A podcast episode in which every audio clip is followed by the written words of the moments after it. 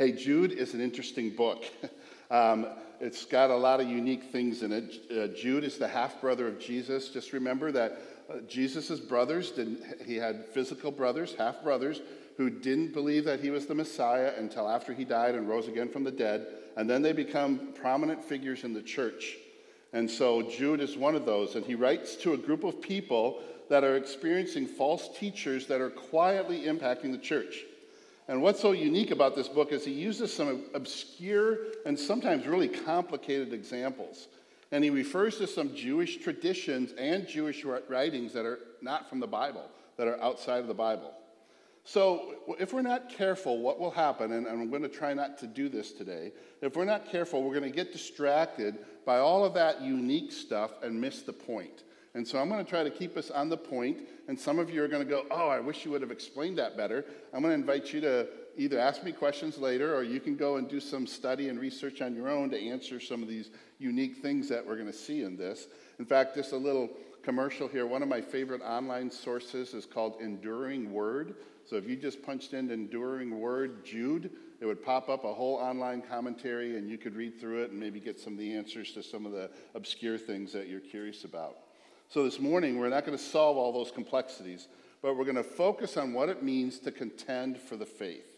And there are three things, the, the book is kind of divided into three, three categories. One is the opening charge, where he's going to charge us to contend for the true Christian faith. And then verses 5 through 19, there's going to be these accusations against the false teachers that are sneaking in. And then verses 20 to 24, the end of it, is a final charge about how to build up a firm foundation of faith. If you're going to have to contend for it, you need to have a firm foundation for it. And so early on, at the beginning of the church, there were already false teachers from the very beginning that were infiltrating the church, and all Paul writes about them, and John writes about them, Peter writes about them, and now Jude is writing about them as well, and what we need to do to protect ourselves from those who come in and try to teach something other than the truth of the Bible. Okay? So he starts out with the opening charge to contend for the true Christian faith. And now we're going to just work our way through it. And so if you uh, have your Bibles, um, Jude is the second to last book of the Bible. If you want to look it up on your phone, if you do need a Bible, we have some in the back and you can grab one and follow along today. Here's what, how he starts out Jude, a servant of Jesus Christ and brother of James. Interesting, he doesn't say that he's a brother of Jesus. He doesn't try to use that. He's just saying, I'm a servant of Jesus. And I am the brother of James, and that kind of helps people understand who he was. James was a little bit more prominent. So, Jude, a servant of Jesus Christ and brother of James, to those who are called, they're beloved in God the Father, and kept for Jesus Christ. Verse 2 May mercy, peace, and love be multiplied to you. Hey, we're going to slow down and just take that apart a little bit and just think about that. Here's how he starts out to those of you who are called. Called and are the children of God. If you have put your faith in Christ today, you have been called. You are a called one. And look what he says. He calls you beloved. Beloved in God the Father. Now, what I, I want you to do today, and some of these things that we're talking about, is to write your name in it. Because I'm going to use the more general, like you and me and all, but this is specific for you. You have been called, and you are beloved in God the Father, and listen, listen to this, and kept for Jesus Christ. Who's doing all this great work? God's doing it, isn't it? He's calling you. He's telling you that you're beloved in God the Father and you're being kept by Jesus Christ. That's good news. And I'm telling you, when you're thinking about the loss of a loved one, this is kind of news that you hold on to, right? That he was called like you were called. And my dad was beloved by God the Father and kept for Jesus Christ. And for those of us living here now, then he gives us this next piece.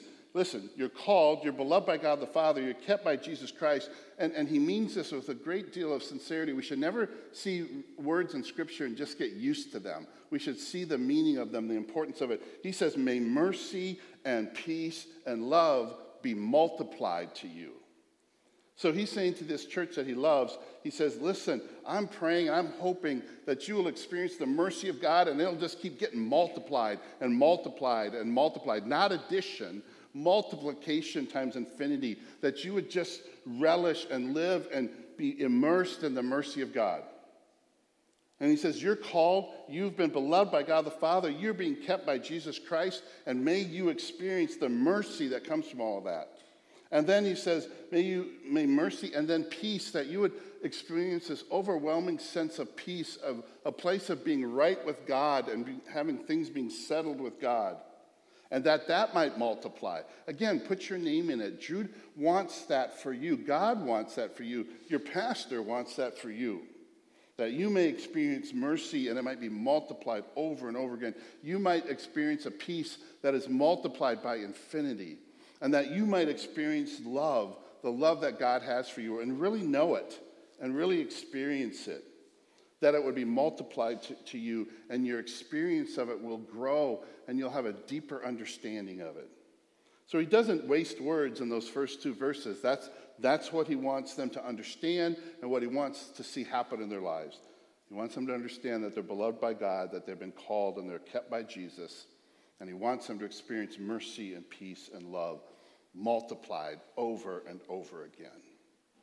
And then he says this Beloved, although I was eager to write to you about our common salvation, I found it necessary to, to write appealing to you to contend for the faith that was once for all delivered to the saints. He goes, I wanted to write to you about our common salvation and just have some time to rejoice in that. But he said, I found because of the circumstances that you're in, it's necessary to write to you that I need you to, I'm appealing to you to contend for the faith.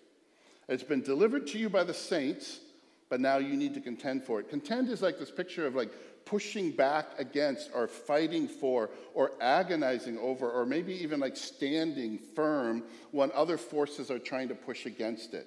And so he, want, he says, I want you to contend for it because there are forces that are coming into the church that are, are going to be against this gospel, against this common salvation.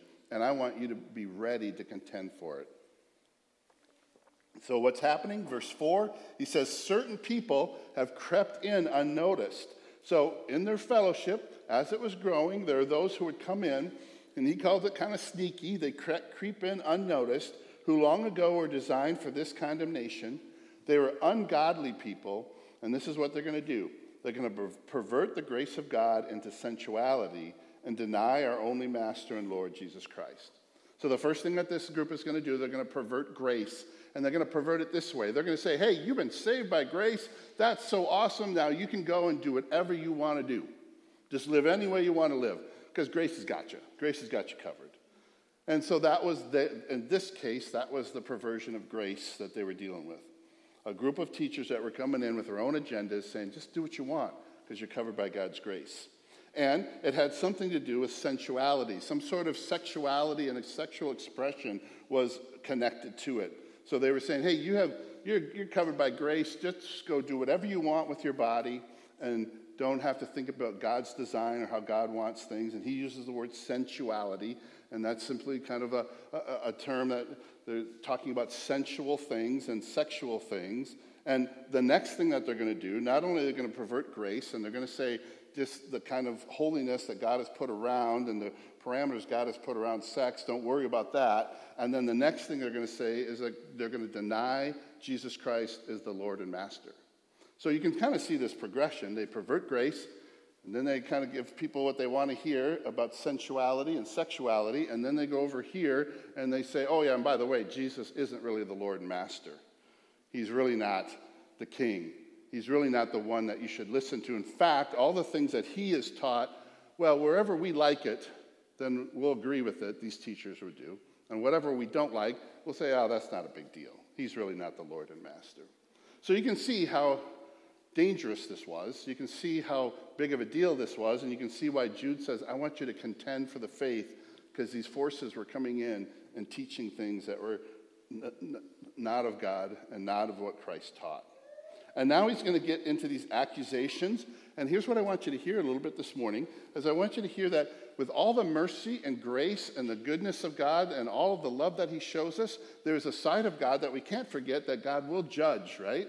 And God will judge people and God will judge sin. And this next part is the accusations about how, how Jude sees these things and how he connects them with things that we've seen in the past and if you've been part of the thread or if you know your Old Testament, you're going to see some of these connections. So this is what he does now in verse 5. Now, I want to remind you, although you once fully knew it, that Jesus, who saved a people out of the land of Egypt, listen to that now. Who saved them out of the land of Egypt? Jesus saved them out of the land of Egypt, but then afterwards destroyed those who did not believe. And then the angels, verse 6, who did not stay within their own position of authority, but left their proper dwelling, he has kept in eternal chains under gloomy darkness until the judgment of the great day. And just as Sodom and Gomorrah and the surrounding cities, which likewise indulged in sexual immorality and pursued unnatural desires, serve as an example by undergoing a punishment of eternal fire.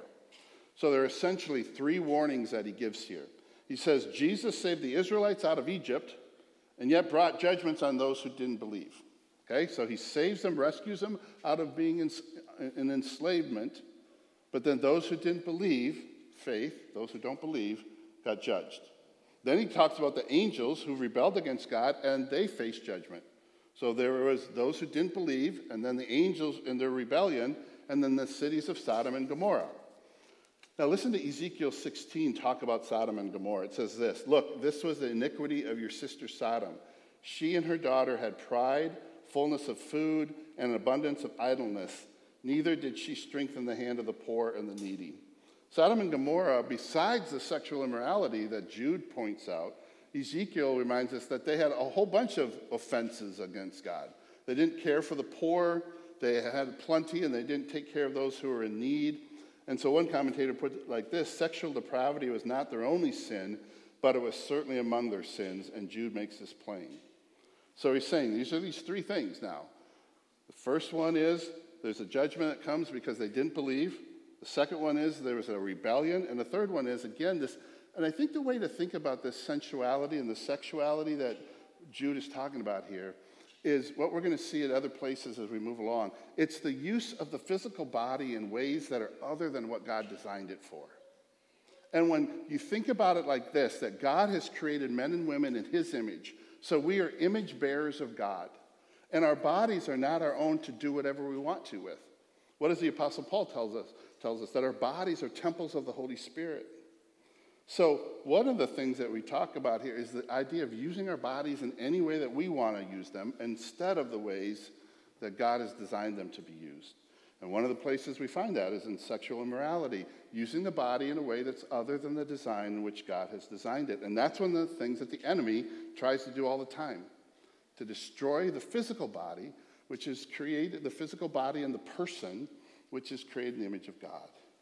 And so we matter as image bearers, how we live and how we treat our lives and how we treat our bodies and the flesh, how we treat our minds, how we treat our spirits and our souls, all of that matters because we're created in the image of God. And what's happening here is these guys are coming in, just like we saw in the Old Testament, so none of that matters. Do what you want to do. And that's what we're going to see. They're going to be teaching, do what you want to do. So this is what he says in verse 8. Yet in like manner, these people also, relying on their dreams, defile the flesh, reject authority, and blaspheme the glorious one. Now he gives us some more pictures of what these teachers are doing. Just like we see these examples in the Old Testament, now we see these teachers. Instead of teaching what the Old Test, uh, from the Old Testament, instead of teaching what Jesus taught, instead of teaching what the apostles taught, they're relying on their own dreams. Can you imagine it? Just somebody walking in here saying, I had this dream. Now you all have to just do what I think. Instead of going, what does the Bible say? What does Jesus say? What do the apostles say? They were relying on their own dreams. Then here again, he says they defile the flesh, acting in ways and treating the body in ways that defile the body in God's eyes. Defile it uh, uh, according to how God sees things. And when we do it differently than how God sees it, it's a defilement. And again, most likely they're acting in sexual ways that are outside of God's design. And then the third part is they're rejecting authority, just the same thing as the examples we just saw earlier. They're rejecting authority, and this meant essentially, and this is where we find ourselves in our world today, essentially, they wanted to be their own authority. They didn't want to be under any authority. They reject the authority of God. They rejected the authority of the people that God put in oversight over his church. And they essentially said, I want to be my own authority. I want to be the authority in my life. And finally, it says they blaspheme the glorious ones. Essentially, when, they say, when he says that, this is what's happening. And maybe you can think about seeing this in the world even today. They attribute things to Satan that should be attributed to God, and the things that should be attributed to God, they attribute to Satan. They essentially call evil good and good evil. So these teachers have come in and they're doing all of this stuff, and Jude is concerned. And now he gives them some other, these are the obscure examples. I'm going to go kind of quickly through them because I'm going to show you the point, not get caught up in the, all the details. Verse 9, he says, When the archangel Michael contended with the devil, was disputing about the body of Moses, he did not presume to pronounce a blasphemous judgment, but he said, The Lord rebuke you. All he's really trying to say there in this very obscure verse is that God hasn't called us to judge the devil. He hasn't called us to interact with the devil. hasn't called us to get into debates with the devil. He says just to condemn the devil and to not get caught up in that kind of thing but to battle against him in the name of the Lord. And so when that happens, when we find ourselves in places where there's actually demonic presence, when we're actually feeling like we're being pressured by Satan, the idea is not to get into a big interaction or debate, it's to rebuke in the name of Jesus. And so he was saying, even the archangel Michael just said, I rebuke you. I'm not messing around with you. Okay? And so he's saying that that's the kind of response we should have towards false teaching, is say, I rebuke you. Verse 10, I know this is getting a little confusing, but hang in there with me because there's some good stuff coming up. But these people blaspheme all that they do not understand, and they destroy, and they are destroyed by all that they are, like unreasoning animals, understanding instinctively. He says they're, they're actually acting just like brute beasts. These false teachers were coming in, they're just like animals, acting in, with instinct. They weren't like human beings. Think about this when you, if you've watched a movie like a zombie movie or something like that, right? They're not a human being anymore, right? And sometimes that's how we can act in the world we live in. We can be so instinctive and we're just acting as brute beasts and not the way God designed us. Here's how He designed us He designed us with reason, He designed us with a spirit, He designed us with a mind, He designed us with emotions, He designed us with a conscience. And those are the things that God wants to use and work in our lives so that we act like human beings. And he was saying what these people were doing, acting like unreasoning animals. And he said that's going to lead them to destruction. And they're going to lead other people to destruction. And now he warns them one more time in verse 11 Woe to them, for they walked in the way of Cain, and they abandoned themselves for the sake of gain to Balaam's error, and they perished in Korah's rebellion. Now you might like, okay, what's that all about? Real quickly, they walked in the way of Cain. Cain didn't walk by faith. We see this picture again. Again, we see these threefold things repeated over and over again. Now we're talking about faith and belief. Cain, it wasn't about whether he brought fruit or one brought an animal sacrifice. It was about the attitude that they brought it with, and Cain did not bring his by faith. And Jewish readers would know these stories. We're not as familiar with them, but the Jewish readers of Jude's day would know these stories. This is what Hebrews 11:4 says about Cain and Abel. By faith, Abel offered to God a more excellent sacrifice than Cain, through which he obtained witness that he was righteous God testifying of his gifts, and through it being he being dead still speaks. And he's saying the issue is faith, not the type of sacrifice. And we see it again in 1 John 3:12. It tells us that Cain murdered his brother because Abel's works were righteous or were by faith, while Cain's own were wicked. Cain's issue is not a lack of works. Cain's issue was an issue of faith.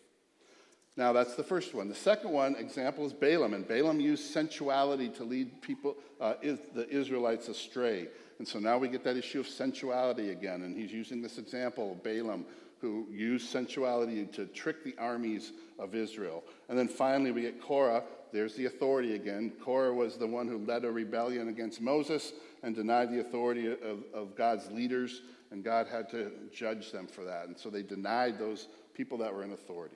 Okay, now you're going like, okay, what's this all about? This is getting a little, little bit out there. Hang in there with me for a few more verses, and then we're going to wrap it up with, I think, something that really is going to encourage you. Here's what he's saying what happens with these leaders. They become like, this is what he says, they're hidden reefs. They're, they're, they're like shepherds that feed first and they don't care about their flocks. They're like waterless clouds, he says in verse 12. They're swept along by the wind. They're like fruitless trees. They're like trees that have been uprooted twice and replanted and they're still dead. They're like wild waves of the sea that have lots of foam but don't really have much power behind them. And to their own shame, they're like wandering stars. And he said there's a place in outer darkness reserved for them forever. And then he goes on, he uses a few more examples about judgment that's going to come upon them. And he reminds us that it's a serious thing to come into God's church and to lead it astray. And God will bring justice and God will bring um, judgment on those who do that and who come in and do those things. I'll just read what he says in 14 and 15. It was also about these that Enoch, the seventh from Adam, prophesied, saying, Behold, the Lord comes with ten thousands of his holy ones God's coming with his angels to execute judgment on all and to convict all the ungodly of their deeds of ungodliness that they have committed in such an ungodly way. He says ungodly a lot there, right?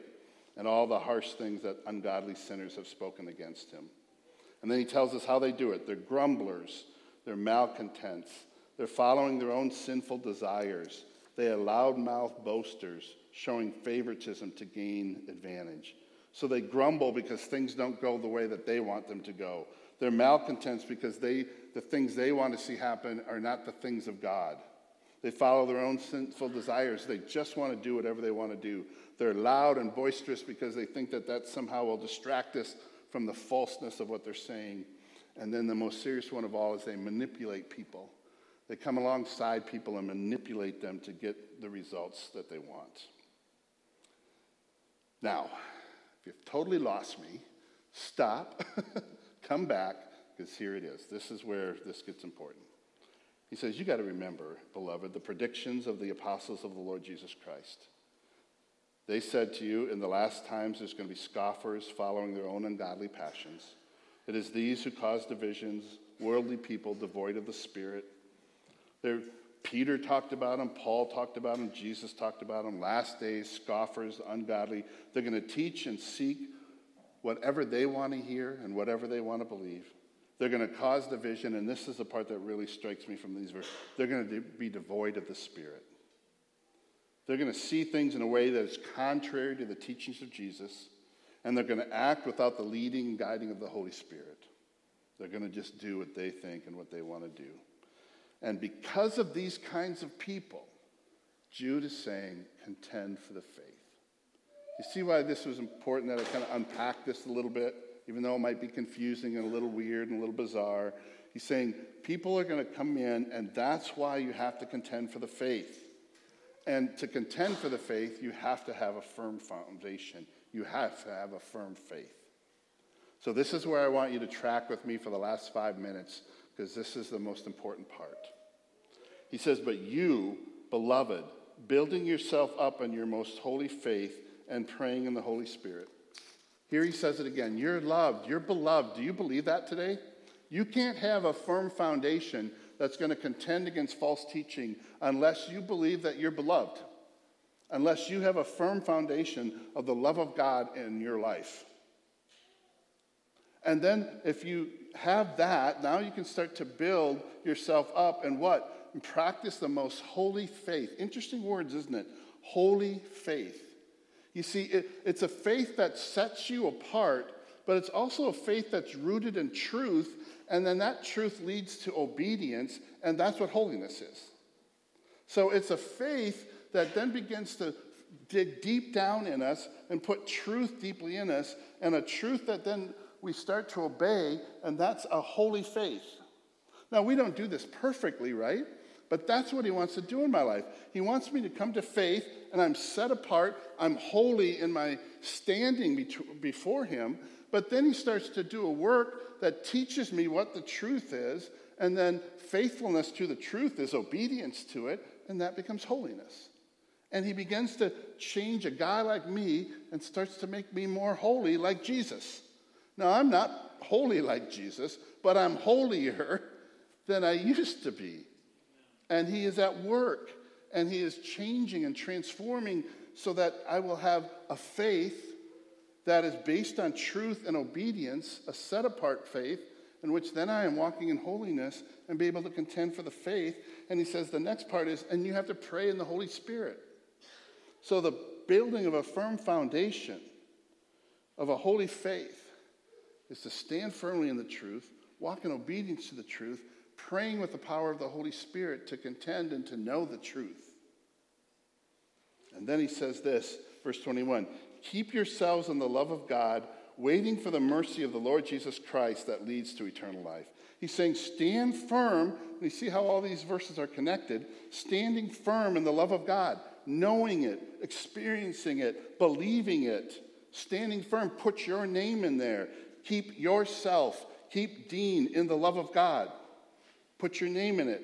Standing firm, knowing it, experiencing it, believing it, and then trusting the mercy of the Lord Jesus Christ. I got to ask you this morning do you trust the mercy of the Lord Jesus Christ? Because you need to. That's your only hope. the only hope that I have that I'm going to see my dad again one day is the mercy of the Lord Jesus Christ. And that the, he's going to do what he said he's going to do. And so he says, trusting the mercy of the Lord Jesus Christ, he will be true and he will show mercy and he will do what he said he's going to do. And he says, trusting in that mercy, verse 21, leads to eternal life. So keep yourselves in the love of God, waiting for the mercy of the Lord Jesus Christ and trusting it, holding on to it, because it's going to lead you to eternal life. And then he has this great verse, and some of us could probably say amen this morning in verse 22. And he says, and then have mercy on those who doubt. He says, Listen, keep yourselves, stand firm. But sometimes we doubt. And he says, when you're standing firm and when you're in a good place and you see that brother or sister who's in doubt, don't say, go get in their face and get really angry and try to hammer away at them. Have mercy. And stand there and go, hey, man, I'm with you. Let's talk this through together. Let me be there for you when you're in your dark moment of doubt. And so when people, he says, have mercy on those who doubt. And then he says in verse 23, save others by snatching them out of the fire. To others, show mercy with fear, hating even the garment stained by the flesh. He's saying this, then for others, save them, snatch them out of the fire, show them mercy, but also the fear of warning. And and knowing that sin is something we all should hate. And so when a brother is struggling with sin, we should also warn him as well as snatch him away. When a sister is struggling with sin, we warn her and try to snatch her away. And those who are ignoring God's holiness and saying, I can do whatever I want to do, it doesn't matter. He's saying, warn them, but do so with mercy. And then this just blows me away. Now, to him who is able to keep you from stumbling and to present you blameless before the presence of his glory with great joy. All right, I really want you to see this this morning. I desperately want you to see this this morning. There is one who is able to keep you from stumbling. And there is one who can present you blameless and he not only presents you blameless into his glorious presence, is where he brings you. And guess what? This is the part that I love in this verse. He's going to do it with great joy. He's not going to grumble and say, Man, I got to let this Dean Paulson guy in after all the ways he's screwed up. I got to die on the cross for him. I got to let. He's going to do it with joy, not grumbling about how he has to let somebody into his glorious presence Listen, this is what he's doing. He's going, finally, finally, you and I can meet face to face. Finally, you and I can have a personal relationship, God is saying. Finally, you, I've been waiting for you. I've been wanting you to come into my glorious presence, and I invite you in with great joy. Can you picture it? That God has great joy of having you come into his presence. And he's done a great work so that you could be forgiven of your sins and be able to come into his presence. I just love this last part. It just blew me away this week. With great joy, even more, he's saying, finally, you can meet me face to face. And even more than that, you can now be called my people. And even more than that, you can be called my sons and daughters. And he's going, finally, finally. I created you to be my sons and daughters. I created you to be able to call me Father. but your sin and your rebellion has kept us apart. And you were far from me, but I made a way. I made a way for you to be able to be seen as blameless, so that you can come into my glorious presence and not die. And I'm so filled with joy that you and I are now able to come into this is what God's saying. I'm so filled with joy that you are now in my presence as my sons and daughters. Can you see it? Can you see God inviting you like that into his glorious presence with great joy? I tend to sometimes think of God thinking about me, usually with a lot of disappointment. Let me ask you this question. I did this for 20 years at a Christian college. Does God love you?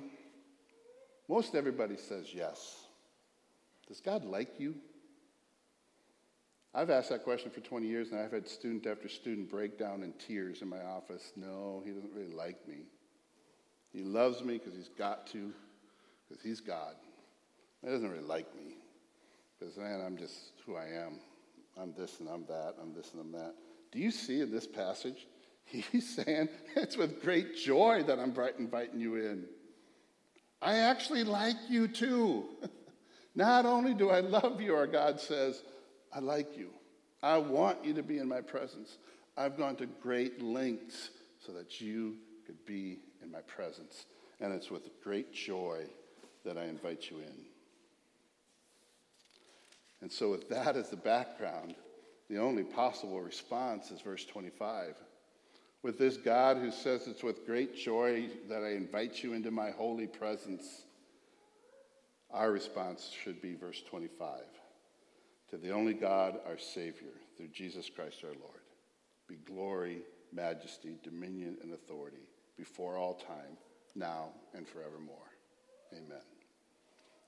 He's saying, the end of the day, you contend for the faith, you get invited into the holy presence of God, and He invites you in with great joy. Your response is to go, Oh my gosh, to the only God and Savior, Jesus Christ our Lord, to Him be glory, majesty, dominion, authority before all time and now and forevermore.